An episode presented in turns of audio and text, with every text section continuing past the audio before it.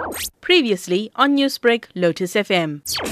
We can confirm that uh, 23 poachers were arrested and will be facing charges that are related to poaching in the Kruger National Park since the 19th of July. The reason why the 19th is significant is because it's a, day in which uh, we lost a colleague in a contact with poachers, and death of that colleague uh, seems to have galvanized the Rangers Corps instead of discouraging them. The 23 suspects uh, were also found in possession of high caliber rifles and ammunition and some poaching equipment. The only pity is that uh, we found that most of those high caliber rifles, their serial numbers had been filed off uh, which means that it will be difficult to trace them back to the person that supplies uh, these poachers with those those high caliber rifles. Now, I am aware over 150 cases were reported at the park in the last month.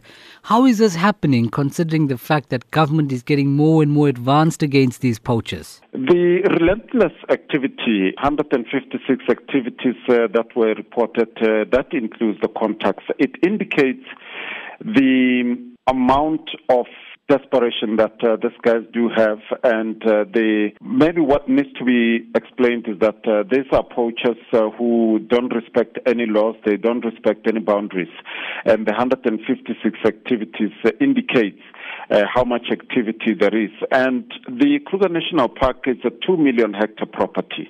Uh, it has got um, difficult terrain that uh, you have to contend with, and we've got a 300 kilometer border with uh, Mozambique, uh, which is where most of our uh, incursions come in.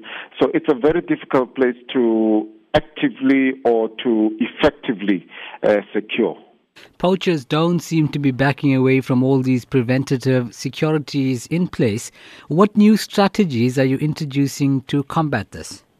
We have technology. Uh, we have introduced technology, and the most effective technology that we've had is the K9 system. We've got uh, different breeds that we use. Uh, those are for uh, patrolling in the bush. Uh, the other ones are for follow up when we have contacts and people are running away from our Rangers Corps. And we also have uh, others which are used at the gates most to detect any guns and ammunition that might come into the car. Newsbreak, Lotus FM, powered by SABC News.